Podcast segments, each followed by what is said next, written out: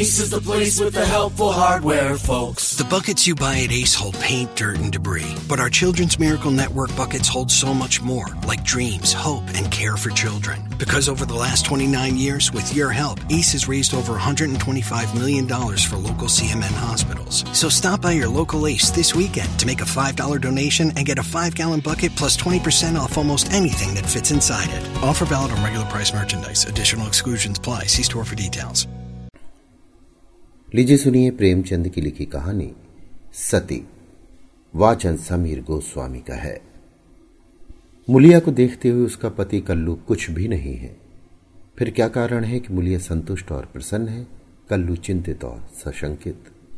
मुलिया को कौड़ी मिली है, उसे दूसरा कौन पूछेगा? कल्लू को रत्न मिला है, उसके सैकड़ों ग्राहक हो सकते हैं। खासकर उसे अपने चचेरे भाई राजा से बहुत खटका रहता है। राजा रूपवान है, रसिक है, बातचीत में कुशल है, स्त्रियों को रिझाना जानता है। इससे कल्लू मुलिया को बाहर नहीं निकलने देता। उस पर किसी की निगाह भी पड़ जाए, ये उसे असह है। वो अब रात दिन मेहनत करता है, जिससे मुलिया को किसी बात का कष्ट ना हो। उसे न जाने किस पूर्व जन्म के संस्कार से ऐसी स्त्री मिल गई है। उस पर प्राणों को निछावर कर देना चाहता है। मुलिया का कभी सिर भी दुखता है तो उसकी जान निकल जाती है। मुलिया का भी ये हाल है कि जब तक वो घर नहीं आता, मछली की भांत तड़पती रहती है। गाँव में कितने ही युवक हैं जो मुलिया से छेड़छाड़ करते रहते हैं, पर उस युवती की दृष्टि में कुरूप कलुआ संसार भर के आदमियों से अच्छा है। एक दिन राजा ने कहा, भाभी भैया, तुम्हारे जोग न थे। मुलिया बोली, भाग में तो वो लिखे थे, तुम कैसे मिलते? राजा ने मन में समझा, बस, अब मार लिया है। बोला, विधि ने यही तो भूल की। मुलिया मुस्कुराकर बोली, अपनी भूल तो वही सुधारेगा। राजा निहाल हो गया। तीज के दिन कल्लू मुलिया के लिए लट्ठे की साड़ी लाया। चाहता तो था कोई अच्छी साड़ी ले, पर रुपए न थे और बजाज ने उधार न माना। राजा भी उस दिन अपने भाग्य की परीक्षा करना चाहता था। एक सुंदर चुंदरी लाकर मुलिया को भेंट की। मुलिया ने कहा, मेरे लिए तो साड़ी आ गई है। राजा बोला, मैंने देखी है, तभी तो मैं इसे लाया। तुम्हारे लायक नहीं है। भैया को किफायत भी सूझती है तो ऐसी बातों में। मुलिया कटाक्ष करके बोली, तुम समझा क्यों नहीं देते? राजा पर एक कुल्हड़ का नशा चढ़ गया। बोला, बूढ़ा तोता नहीं पड़ता है। मुलिया, मुझे तो लट्ठे की साड़ी ही पसंद है। राजा, जरा ये चुंदरी पहनकर देखो कैसी खिलती है। मुलिया। जो लट्ठा पहनाकर खुश होता जो लट्ठा पहनाकर खुश होता है, वो चुंदरी पहन लेने से खुश ना होगा। उन्हें चुंदरी पसंद होती तो चुंदरी ही लाते। राजा, उन्हें दिखाने का काम नहीं है। मुलिया विस्मय से बोली, मैं क्या उनसे बिना पूछे ले लूँगी? राजा, इसमें पूछने की कौन सी बात है? जब वो काम पर चला जाए पहन लेना, मैं भी देख लूँगा। मुलिया ठट्टा मारकर हंसती हुई बोली ये ना होगा देवर जी, कहीं देख ले तो मेरी सामत ही आ जाए, इसे तुम लिए जाओ। राजा ने आग्रह करके कहा, इसे न लोगी भाभी तो मैं जहर खा के सो रहूँगा। मुलिया ने साड़ी उठाकर आले पर रख दी और बोली अच्छा लो, अब तो खुश हुए। राजा ने उंगली पकड़ी, अभी तो भैया नहीं है, जरा पहन लो। मुलिया ने अंदर जाकर चुंदरी पहन ली और फूल की तरह महकती दमकती बाहर आई। राजा ने पहुँचा पकड़ने को हाथ फैलाया बोला, ऐसा जी चाहता है कि तुम्हें लेकर भाग जाओ मुलिया उसी विनोद भाव से बोली, जानते हो तुम्हारे भैया का क्या हाल होगा? ये कहते हुए उसने किवाड़ बंद कर लिए। राजा को ऐसा मालूम हुआ कि थाली पर उसकर उसके सामने से उठा ली गई। मुलिया का मन बार बार करता था कि चुदरी कल्लू को दिखा दे, पर नतीजा सोचकर रह जाती थी। उसने चुदरी रख क्यों ली? उसे अपने ऊपर क्रोध आ रहा था, लेकिन राजा को कितना दुख होता। क्या हुआ उसकी चुंदरी छन भर पहन लेने से? उसका मन तो रह गया। लेकिन उसके प्रशांत मानस सागर में ये एक कीट आकर उसे मथ रहा था। उसने क्यों चुंदरी रख ली? क्या ये कल्लू के साथ विश्वासघात नहीं है? उसका चित्त इस विचार से विकल हो गया। उसने मन को समझाया, विश्वासघात क्यों हुआ? इसमें विश्वासघात की क्या बात है? कौन वो राजा से कुछ बोली? जरा सा हंस देने से अगर किसी का दिल खुश हो जाता है तो इसमें क्या बुराई है? कल्लू ने पूछा, आज रज्जू क्या करने आया था? मुलिया की देह थर थर कांपने लगी, बहाना कर गई। तमाकू मांगने आए थे। कल्लू ने भवे से कोड़कर कहा, उसे अंदर मत आने दिया करो अच्छा आदमी नहीं है। मुलिया, मैंने कह दिया तमाकू नहीं है तो चले गए। कल्लू ने अपनी तेजस्वीता के साथ कहा, क्यों झूठ बोलती है? वो तमाकू मांगने नहीं आया था। मुलिया तो और यहाँ क्या करने आते? कल्लू, चाहे जिस काम से आया हो तमाकू मांगने नहीं आया। वो जानता था मेरे घर में तमाकू नहीं है। मैं तमाकू के लिए उसके घर गया था। मुलिया के देह में काटो तो लहू नहीं। चेहरे का रंग उड़ गया। सिर झुकाकर बोली, मैं किसी के मन का हाल क्या जानू? आज तीज का रथ जगा था। मुलिया पूजा का सामान कर रही थी। पर इस तरह जैसे मन में जरा भी उत्साह, जरा भी श्रद्धा नहीं है। उसे ऐसा मालूम हो रहा है, उसके मुख में कालिमा पुत गई है, और अब वो कल्लू की आँखों से गिर गई है। उसे अपना जीवन निराधार सा जान पड़ता था। सोचने लगी, भगवान ने मुझे ये रूप क्यों दिया? ये रूप ना होता तो राजा क्यों मेरे पीछे पड़ता, और क्यों आज मेरी ये गत होती? मैं कालिक रूप रहकर इससे कहीं सुखी रहती। तब तो मन इतना चंचल न होता। जिन्हें रूप की कमाई खानी हो, वो रूप पर फूले। यहाँ तो इसने मटिया मैट कर दिया। न जाने कब उसे झपकी आ गई। तो देखती है कल्लू मर गया है और राजा घर में घुसकर उसे पकड़ना चाहता है। उसी दम एक वृद्धा स्त्री न जाने किधर से आकर उसे अपनी गोद में ले लेती है और कहती है, तूने कल्लू को क्यों मारा? मुलिया रोकर कहती है, माता मैंने उन्हें नहीं मारा। वृद्धा कहती है हाँ तूने छुरी कटार से नहीं मारा। उस दिन तेरा तप छीन हो गया और इसी से वो मर गया। मुलिया ने चौकन्नी आँखें खोल दी। सामने आँगन में कल्लू सोया हुआ था। वो दौड़ी हुई उसके पास गई और उसकी छाती पर सिर रखकर फूट फूट कर रोने लगी। कल्लू ने घबरा कर पूछा, कौन है? मुलिया क्यों रोती हो? क्या डर लग रहा है? मैं तो जागी रहा हूँ। मुलिया ने सिसकते हुए कहा, मुझसे आज एक अपराध हुआ उसे उसे क्षमा कर दो। कल्लू उठ बैठा, क्या बात है? कहो तो रोते क्यों हो? मुलिया राजा तमाकू मांगने नहीं आया था। मैंने तुमसे झूठ कहा था। कल्लू हंसकर बोला, वो तो मैं पहले ही समझ गया था। मुलिया, वो मेरे लिए चुंदरी लाया था। तुमने लौटा दी? मुलिया कांपती हुई बोली, मैंने ले ली। कहते थे मैं जहर माहौर खा लूँगा। कल्लू निर्जीव की भांति खाट पर गिर पड़ा और बोला तो रूप मेरे बस का नहीं है। देव ने कुरूप बना दिया तो सुंदर कैसे बन जाऊँ? कल्लू ने अगर मुलिया को खोलते हुए तेल में डाल दिया होता तो भी उसे इतनी पीड़ा न होती।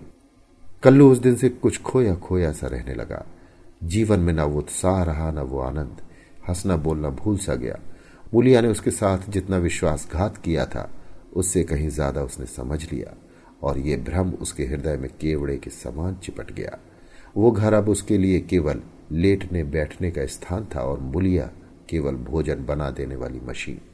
आनंद के लिए वो कभी कभी ताड़ी खाने चला जाता या चरस के दम लगाता। मुलिया उसकी दशा देख देख कर अंदर ही अंदर कुड़ती थी। वो उस बात को उसके दिल से निकाल देना चाहती थी। इसलिए उसकी सेवा और मन लगाकर करती। उसे प्रसन्न करने के लिए बार बार प्रयत्न करती। पर वो जितना ही उसको खींचने की चेष्टा करती थी, उतना ही वो उससे विचलता था, जैसे कोई कटिए में फंसी हुई मछली हो। कुशल ये था कि राजा जिस अंग्रेज़ के यहाँ खानसामा था उसका तबादला हो गया और राजा उसके साथ चला गया था। नहीं तो दोनों भाइयों में किसी न किसी का ज़रूर खून हो जाता। इस तरह साल भर बीत गया। एक दिन कल्लू रात को घर लौटा तो उसे ज्वर था। दूसरे दिन उसकी देह में दाने निकल आए। मूलिया ने समझा, माता है। मान मनौती करने लगी। मगर चार पाँच दिन में ही दाने बढ़कर आंवले पड़ गए और मालूम हुआ कि ये माता नहीं, उपदंश है। कल्लू के कलुषित भोग विलास का ये फल था। रोग इतनी भयंकरता से बढ़ने लगा कि आंवलों में मवाद पड़ गया और उनमें से ऐसी दुर्गंध उड़ने लगी कि पास बैठते नाक फटती थी। देहात में जिस प्रकार का उपचार हो सकता था, वो मुलिया करती थी, पर कोई लाभ ना होता था और कल्लू की दशा दिन दिन बिगड़ती जाती थी। उपचार की कसर वो अबला अपनी स्नेहमय सेवा से पूरी करती थी। उस पर गृहस्थी चलाने के लिए अब मेहनत मजूरी भी करनी पड़ती थी। कल्लू तो अपने किए का फल भोग रहा था। मुली अपने कर्तव्य का पालन करने में मरी जा रही थी। अगर कुछ संतोष था तो ये कल्लू का भ्रम उसकी इस तपस्या से भंग होता जाता था। उसे अब विश्वास होने लगा था कि मुलिया अब भी उसी की है। वो अगर किसी तरह अच्छा हो जाता तो फिर उसे दिल में छिपा कर रखता और उसकी पूजा करता। प्रातः काल था। मुलिया ने कल्लू का हाथ मुँह धुलाकर दवा पिलाई और खड़ी पंखा डुला रही थी। कि कल्लू ने आँसू भरी आँखों से देखकर कहा, मुलिया, मैंने उस जन्म में कोई भारी तप किया था कि तू मुझे मिल गई। तुम्हारी जगह मुझे दुनिया का राज मिले तो भी ना लू। मुलिया ने दोनों हाथों से उसका मुँह बंद कर दिया और बोली, इस तरह की बातें करोगे तो मैं रोने लगूँगी। मेरे धन्य भाग की तुम जैसा स्वामी मिला। ये कहते हुए उसने दोनों हाथ पति के गले में डाल दिए और लिपट गई। फिर बोली, भगवान ने मुझे मेरे पापों का दंड दिया है। कल्लू ने उत्सुकता से पूछा, सच कह दो मूला, राजा और तुम में क्या मामला था? मुलिया ने विस्मित होकर कहा, मेरे और उसके बीच कोई और मामला हुआ हो तो भगवान मेरी दुर्गति करे। उसने मुझे चुंदरी दी थी, वो मैंने ले ली थी, फिर मैंने उसे आग में जला दिया, तब से मैं उससे नहीं बोली। कल्लू ने ठंडी सांस खींचकर कहा, मैंने कुछ और ही समझ रखा था, न जाने मेरी मति कहाँ हर गई थी। तुम्हें पाप लगाकर मैं आप पाप में फंस गया और उसका फल भोग रहा हूँ। उसने रो रो कर अपने दुष्कृत्यों का पर्दा खोलना शुरू किया और मुलिया आँसू की लड़ियाँ बहाकर सुनने लगी। अगर पति की चिंता न होती तो उसने विष खा लिया होता। कई महीनों बाद राजा छुट्टी लेकर घर आए और कल्लू की घातक बीमारी का हाल सुना तो दिल में खुश हुआ। तीमारदारी के बहाने कल्लू के घर आने जाने लगा। कल्लू से देखकर मुँह फेर लेता। लेकिन वो दिन में दो चार बार पहुँच ही जाता। एक दिन मुलिया खाना पका रही थी कि राजा ने रसोई के द्वार पर आकर कहा, भाभी, क्यों अब भी मुझ पर दया न करोगी? कितनी बेरहम हो तुम। कै दिन से तुम्हें खोज रहा हूँ, पर तुम मुझसे भागती फिरती हो। भैया, अब अच्छे ना होंगे, इन्हें गर्मी हो गई है। इनके साथ क्यों अपनी ज़िंदगी खराब कर रही हो? तुम्हारी फूल सी देह सूख गई है। मेरे साथ चलो, कुछ ज़िंदगी की बहार उड़ाएँ। ये जवानी बहुत दिन न रहेगी। ये देखो तुम्हारे लिए करण फूल लाया हूँ। जरा पहनकर मुझे दिखा दो। उसने करण फूल मुलिया की ओर बढ़ा दिया। मुलिया ने उसकी ओर देखा भी नहीं। चूल्हे की ओर ताकती हुई बोली, लाला, तुम्हारे पैरों पड़ती हूँ। मुझे मत छेड़ो। ये सारी विपत्ति तुम्हारी लाई हुई है। तुम्हें मेरे शत्रु हो। फिर भी तुम्हें लाज नहीं आती? कहते हो भैया, अब किस काम के हैं? मुझे तो अब वो पहले से ज़्यादा अच्छे लगते हैं। जब मैं ना होती तो वो दूसरी सगाई कर लाते, अपने हाथों ठोक खाते। आज मैं ही उनका आधार हूँ। वो मेरे सहारे जीते हैं। अगर मैं संकट में उनके साथ दगा करूँ तो मुझसे बढ़कर अधम कौन होगा? जबकि मैं जानती हूँ कि इस संकट का कारण भी मैं ही हूँ। राजा ने हंसकर कहा यह तो वही हुआ। जैसे किसी की दाल गिर गई तो उसने कहा, मुझे तो सूखी ही अच्छी लगती है। मुलिया ने सिर उठाकर उसकी ओर सजोत नेत्रों से ताकते हुए कहा तुम उनके पैरों की धूल के बराबर नहीं हो, लाला। क्या कहते हो तुम? उजले कपड़े और चिकने मुखड़े से कोई आदमी सुंदर नहीं होता। मेरी आँखों में तो उनके बराबर कोई दिखाई नहीं देता। कल्लू ने पुकारा। मूला, थोड़ा पानी दे। मुलिया पानी लेकर दौड़ी। चलते चलते करण फूल को ऐसा ठुकराया कि आँगन में जा गिरा। राजा ने जल्दी से करण फूल उठा लिया और क्रोध में भरा हुआ चल दिया। रोग दिन पर दिन बढ़ता गया। ठिकाने से दवा दारू होती तो शायद अच्छा हो जाता। मगर अकेली मुलिया क्या क्या करती? दरिद्रता में बीमारी कोढ़ का खाज है। आखिर एक दिन परवाना आ पहुँचा। मुलिया घर का काम धंधा करके आई तो देखा कल्लू की सांस चल रही है। घबरा कर बोली, कैसा जी है तुम्हारा? कल्लू ने सजल और दीनता भरी आँखों से देखा और हाथ जोड़कर सिर नीचा कर लिया। यही अंतिम विदाई थी। मुलिया उसके सीने पर सिर रखकर रोने लगी और उन्माद की दशा में उसके आहत हृदय से रक्त की बूंदों के समान शब्द निकलने लगे। तुमसे इतना भी न देखा गया भगवान। उस पर न्याय और दयालु कहलाते हो। इसीलिए तुमने जन्म दिया। यही खेल खेलने के लिए। हाय नाथ, तुम तो इतने निष्ठुर न थे।